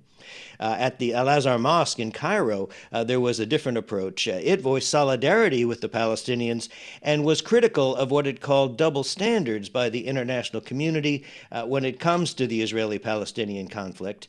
Uh, and uh, for Lebanon, for its part, launched an attack across Israel's northern border. now, others echoed Turkish President Recep Tayyip Erdogan, though. He said, quote, We call for restraint from all parties, adding that they must refrain from aggressive acts. Now, from beyond beyond the reason, of course, President Joe Biden has promised to make sure Israel has what it needs to defend itself. And China, deeply influential in the region, said it is concerned over the escalation of tensions and violence, adding that it shows once again that the standstill of the peace process cannot last. That's NPR's Peter Kenyon in Istanbul. Bull, thank you so much for joining us. Thanks, Ayesha. A panel of three federal judges has chosen a new congressional map for Alabama. It's expected to result in one additional black and Democratic congressperson for the state and one fewer white and Republican member.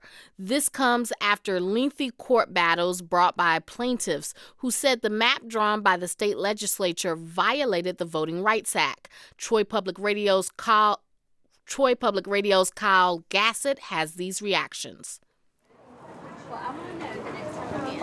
On a sunny Saturday morning, Danny Banks is picking up produce at a curb market in downtown Montgomery, just blocks away from the State House.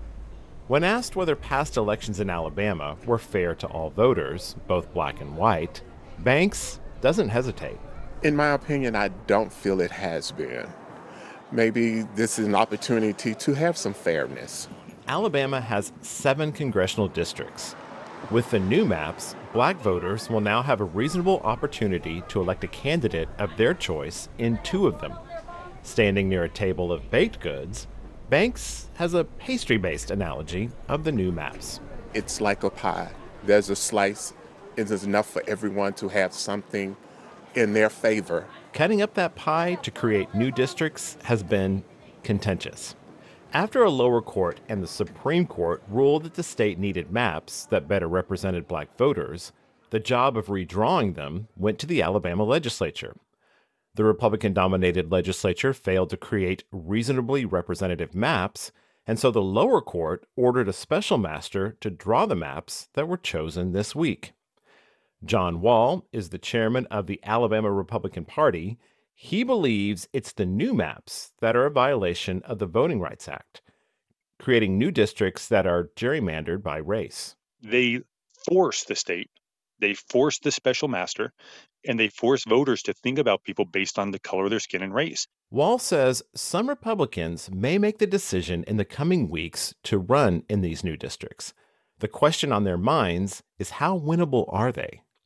Republicans also say they're not done trying to appeal the ruling that created the maps. But I think that the U.S. Supreme Court uh, would deny that appeal. I, I really truly believe it.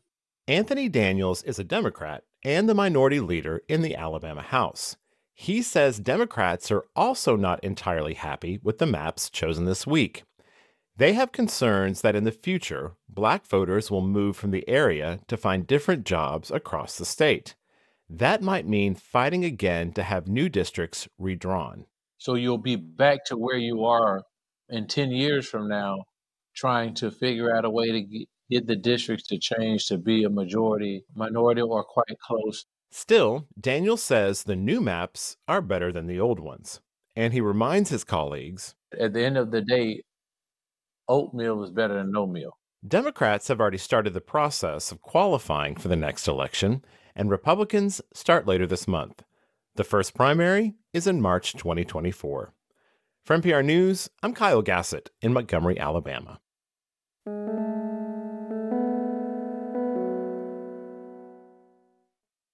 It's been one week since Nebraska's restrictions on gender affirming care went into effect. No one under the age of 19 is permitted to undergo related surgery, and medications are subject to a variety of restrictions. Lawmakers say they're concerned young people are making these decisions too early.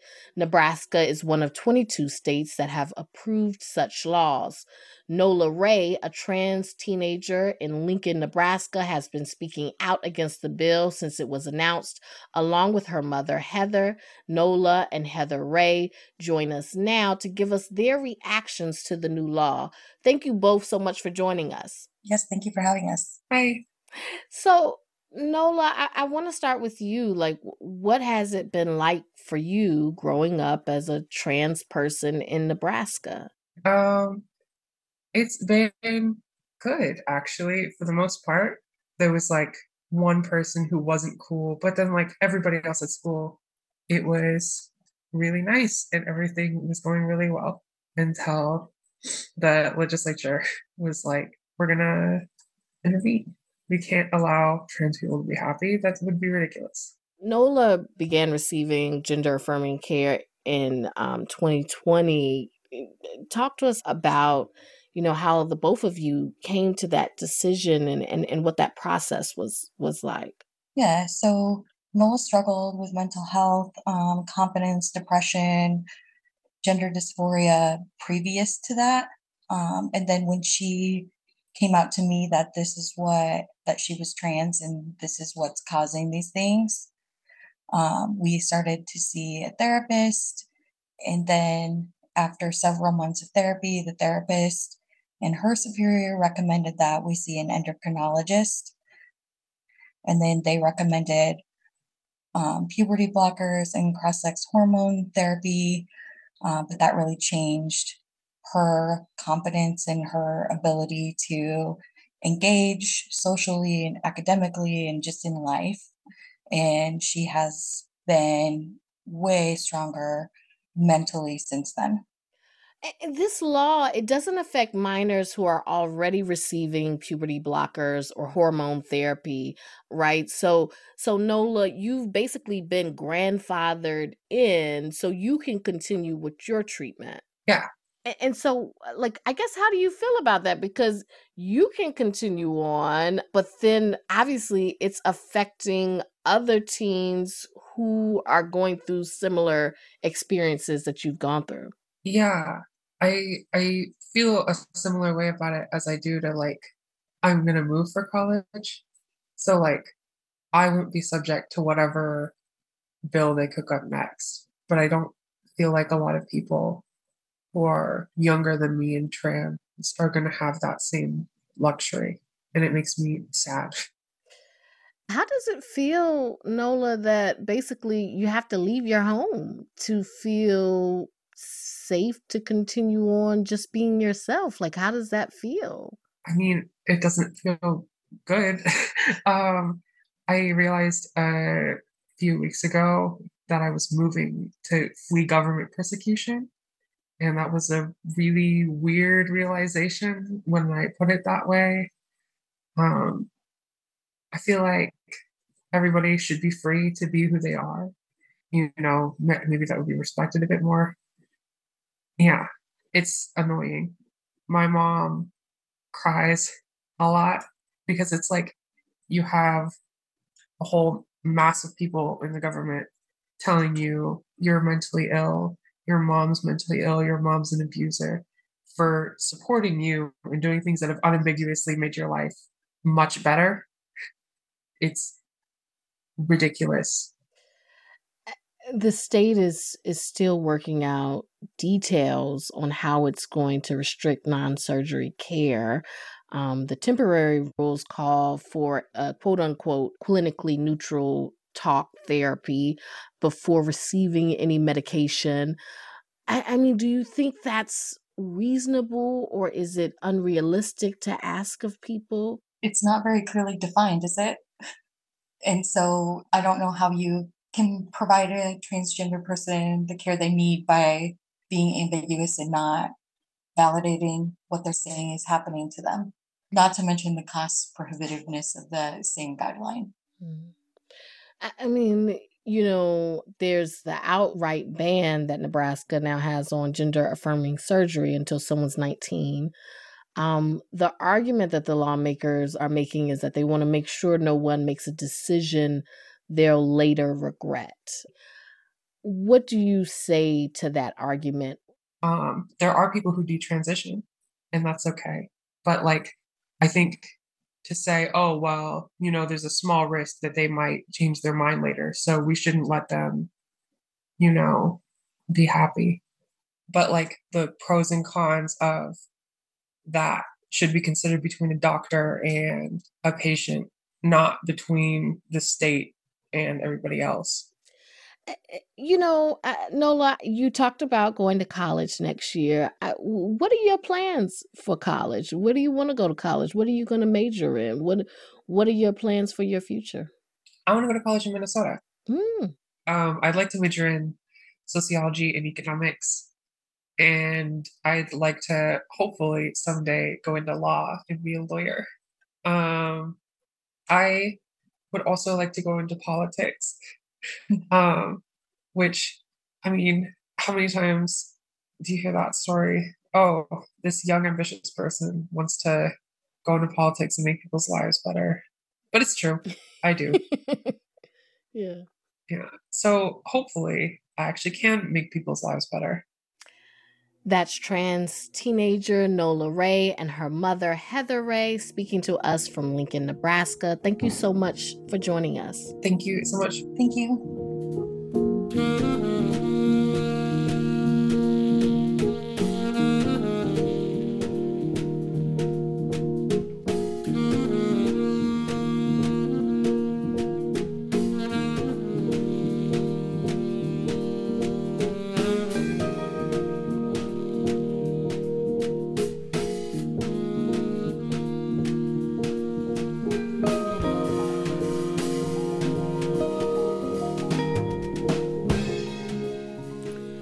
Listening to Weekend Edition from NPR News. The Biden administration is moving forward with a controversial plan to build a new section of the border wall in Texas. It's waiving more than two dozen federal environmental laws to add 20 miles to the barrier. And that's even though President Biden previously pledged he would not add another foot of border wall. The White House made the decision while another surge of migrants comes across the southern border. Angela Kocherga with member station KTEP joins us from El Paso, one of the border cities seeing a spike in asylum seekers. Angela, good morning. Good morning, Ayesha. So tell us, what's the situation where you are uh, along the border right now?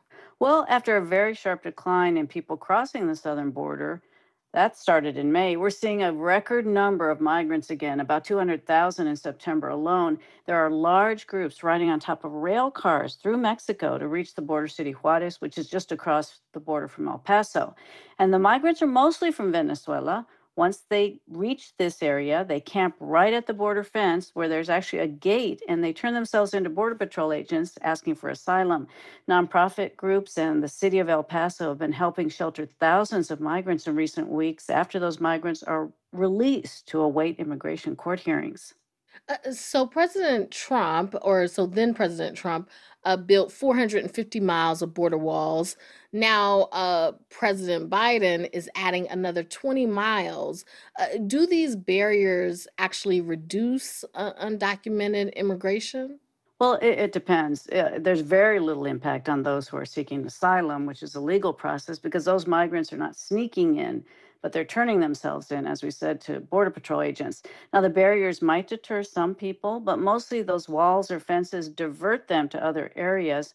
And those who are determined go round, go under, and climb over the towering fences. Here in El Paso, we routinely see that. People use ladders or other tools, and some fall, resulting in serious injuries and even death. Now, Border Patrol does see the wall or fence as one tool to slow migration, but increasingly they are relying on technology to detect illegal crossings and apprehend people ground sensors, autonomous tower cameras that use AI, and, and drones. So President Biden says he's not changing his policy, that basically he had to spend this money because it was already appropriated. Uh, but Angela, plenty of people are objecting to this move and, and they are, are criticizing it. Tell us about them. President Biden's supporters are not happy. Advocates, immigrant advocates, and the opposition to the wall includes El Paso Congresswoman Veronica Escobar a Democrat who says the money can be better spent on technology and modern equipment to secure the border. And another Texas Congressman, Henry Cuellar, said, in his words, a border wall is a 14th century solution to a 21st century problem. Environmental groups are very concerned that the wall construction is happening in South Texas in an area that is home to several endangered species including the ocelot, which is a small spotted wild cat. They say the barrier will stop cross border migration, which is really critical. And the Center for Biological Diversity describes it as a horrifying step backwards for the borderlands. That's reporter Angela Kocherga with member station KTEP in El Paso, Texas. Thank you so much for joining us. Thank you.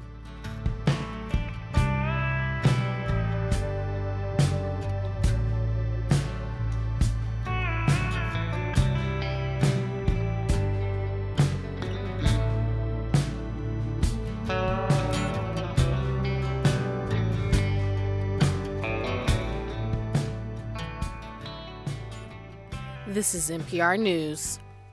This is 90.9 WBUR. I'm Sharon Brody.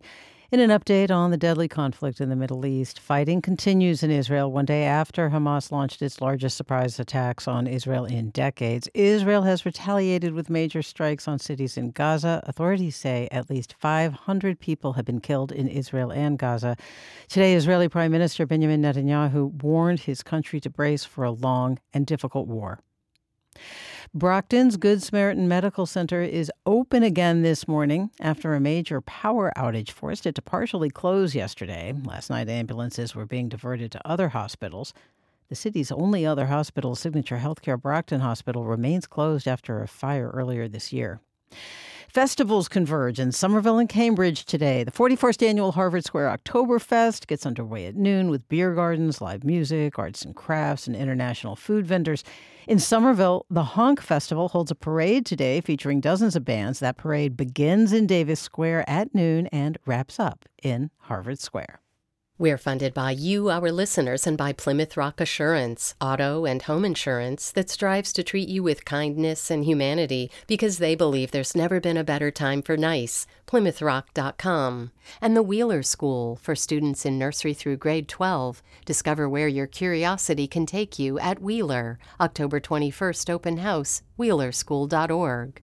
On last week's Wait Wait, the TV writers on our panel discussed the benefits of going on strike. Yeah, I feel like this is, as a writer, this is the hottest I've ever been. so many steps. Yeah, I've been walking this whole, my legs are amazing. I'm Peter Sagal. To get all the benefits of this week's show with special guest Solicitor General of the United States Elizabeth Prelogar, listen while briskly walking in circles. That's the news quiz from NPR.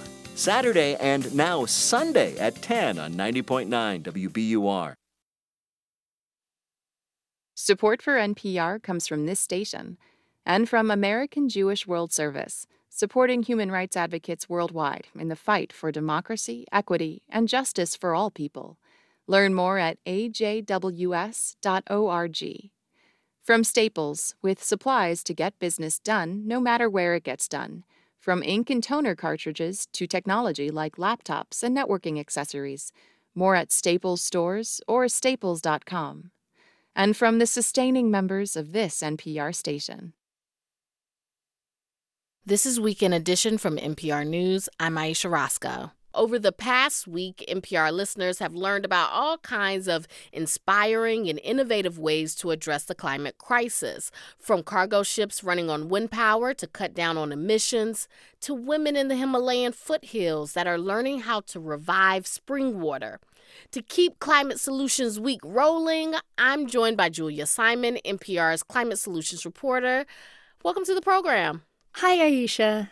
So, I, I hear that you've got a story about a specific climate solution that's been spreading through cities around the world. Where do we start? We start in the neighborhood where I used to live, in Paris. So, I am on my old Parisian street a little cobblestone passage with vines covering the buildings. And I tried an experiment with my stopwatch and see where I can go by foot in 15 minutes. Let's go. Allons-y. In one minute, I made it to l'école maternelle, a preschool.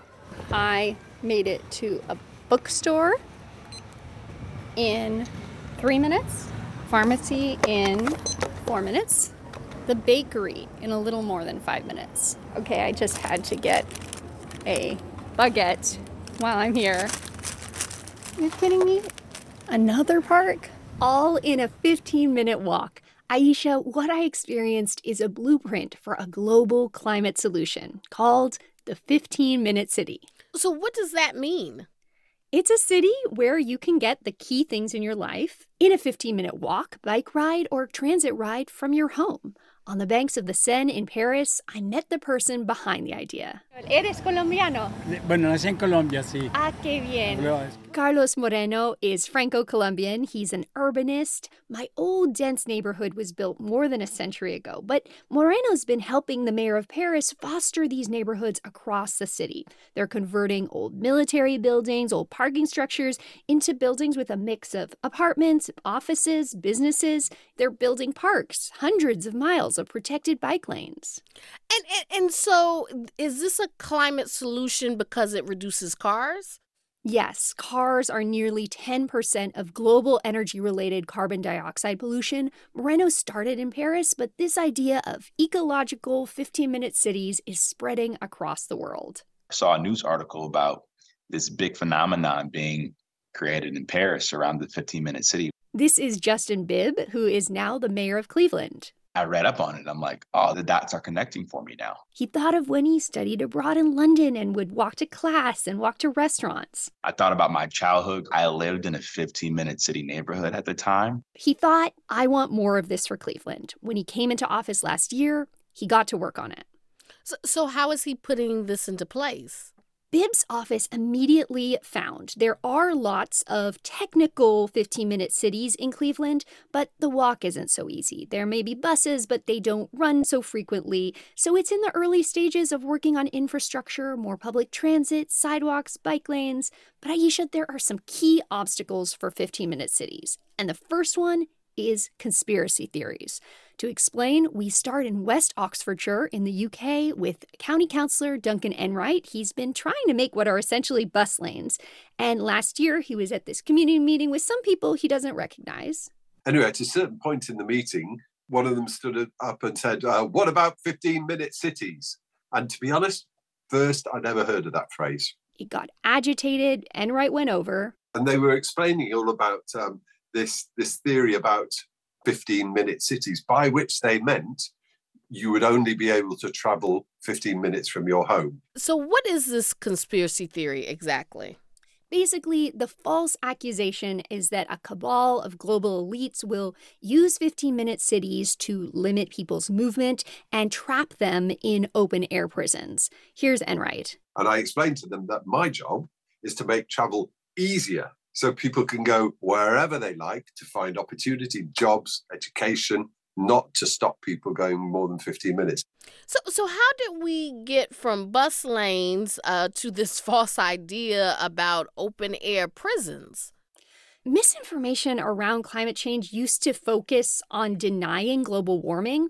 Now attacks focus on climate solutions. Often, the idea that climate change is this pretext for stripping people's civil liberties. Here's podcaster Joe Rogan last month. You'll essentially be contained unless you get permission to leave. which is- Really? How are they gonna put the, us in there? The idea they're tr- they're starting to roll out in Hmm. Europe. Last week, the Secretary of State for Transport in the UK used some of the language of 15 minute city conspiracies. It's getting mainstream. So, how do these conspiracy theories um, hinder the 15 minute cities? Enright and his colleagues started getting death threats. Carlos Moreno got death threats too. Moreno says other researchers and scientists he know have faced attacks, which makes them reluctant to publish about their work on climate solutions. So, are there obstacles that are specific to the U.S.? Yes, zoning to build only single family homes. Here's Jonathan Levine, professor of urban planning at University of Michigan. Would I say that it's a problem? It's enormous. The single family zone absolutely dominates residential land in all of our metropolitan areas. Levine says single family zoning traces back to policies of segregation. It reduces density because you can't fit as many people onto a lot with a house compared to an apartment. And all this zoning precludes establishing retail businesses, which make 15 minute cities possible. All right, so so what's the last big obstacle that you found for 15 minute cities? Public schools. When urban U.S. couples have kids, they often leave cities for suburbs which they think have better schools. They kind of opt out of more sustainable urban living. So, Julia, you have spent a lot of time thinking about 15 minute cities. How hopeful are you that the U.S. and other countries can actually achieve this? It can feel like 15 minute cities are just inevitable in a place like Europe because Europeans have never been as car crazy as Americans. And Levine says no, Europeans loved cars after World War II. The difference is they decided to move away from cars. The result that many Americans find desirable wow, isn't it wonderful? We go to Europe, we can walk, we can take the bus is a policy choice. It's not preordained. Seoul, Bogota, cities around the world have made policies to promote public transit and walking. We saw in the pandemic cities can transform away from cars quickly. But Moreno says how fast comes down to communities and political will. That's NPR's Julia Simon. Julia, thank you so much for your reporting. Thank you, Ayesha.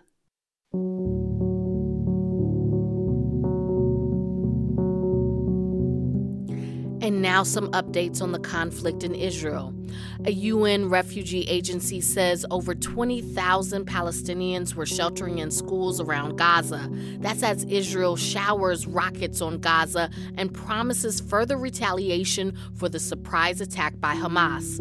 In Gaza, translator Ruba Akila told NPR the Israeli airstrikes kept people awake all night. She said that every time she puts bread in her mouth, she's worried it's the last time she'll eat. That every time she prays, she thinks it will be the last time she prays. Officials from both sides said that at least 900 people have been killed. Stay tuned to NPR for more updates on the situation. Colbie Caillat burst onto the charts with a joyful, effervescent track, Bubbly, back in 2007. Starts in my toes, makes me crinkle my nose. Wherever it goes, I always know that you make me smile. Please stay for a while now. Just take your time wherever you go. Remember that? Listen to that song, and it's hard to not just smile.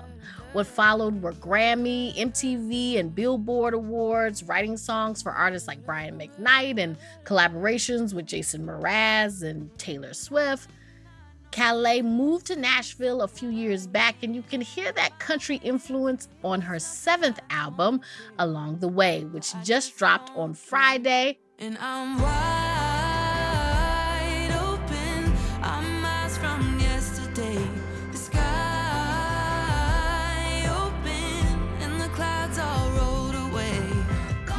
Colbie Caillat joins us now. Welcome to the program.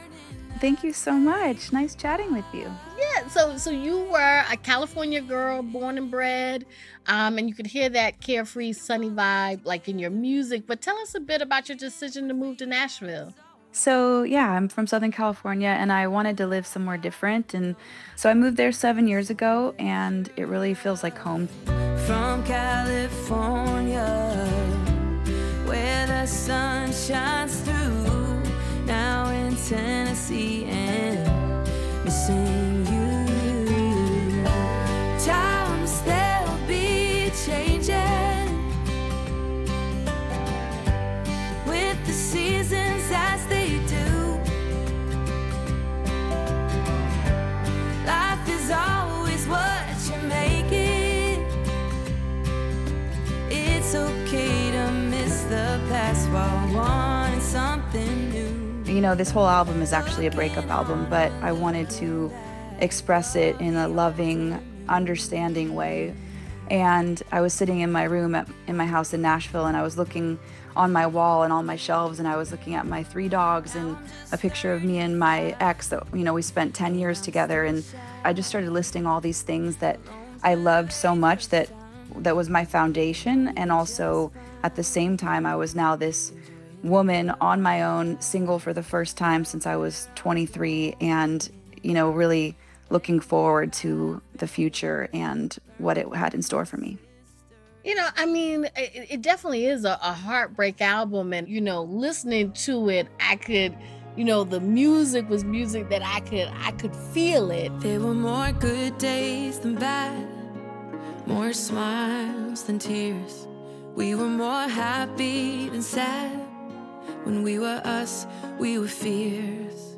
Somewhere along the way, lovers drifted apart. And even though I didn't stay, you have a place in my heart. I know it wasn't perfect, but loving you was worth.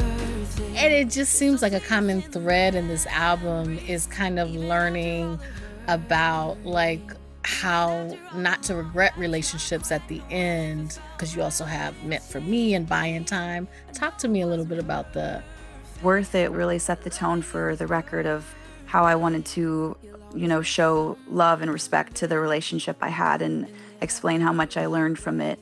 And then the song Meant for Me, I was realizing how people can be meant for you in your life, but maybe only temporarily. There's breakup songs that are mad at your ex and that, you know, help you through those times when when someone maybe wronged you and, you know, we've all needed those songs, but this album is definitely one for those that can find the appreciation and nostalgia in what they had. what is it like to kind of write an album where you are being vulnerable it's so deeply personal like how how does that feel to make and then to put out into the world you know, songwriting is very therapeutic. And what makes songwriting so special is that you can write about something that you're going through in life. And when people hear it, it connects with them. And there is always that aspect that, you know, the person you wrote it about, what are they going to think? And I, I also think that that's okay. For some reason, I feel less vulnerable sharing it in a song. Mm. and and and there's this really pretty duet with Sheryl Crow i'll be here for you If you need someone to believe in, if you're reaching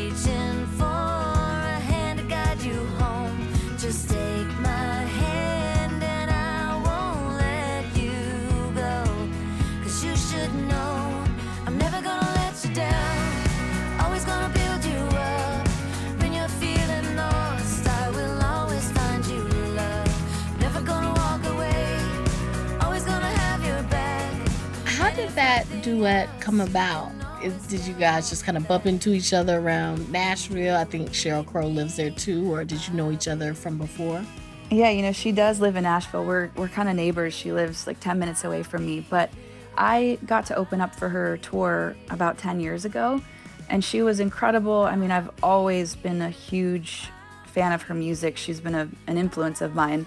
And a few years ago when I started thinking about writing a new record, I asked her if she wanted to sing a duet with me, and she said yes. And then it took me like two years to actually, or three years to make the record. And only a few months ago, I reached out again and I was like, Is that offer still there? Are you still interested in singing with me?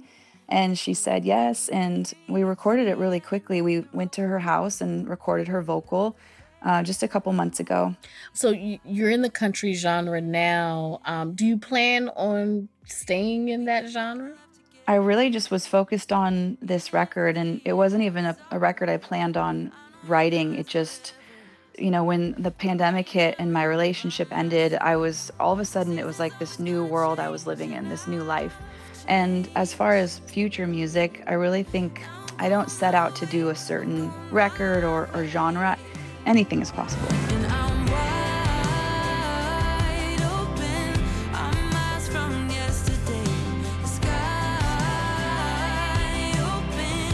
That's Colbie Caillat. Her album, Along the Way, is out now. Thank you so much for speaking with us today. Thank you so much, Ayesha.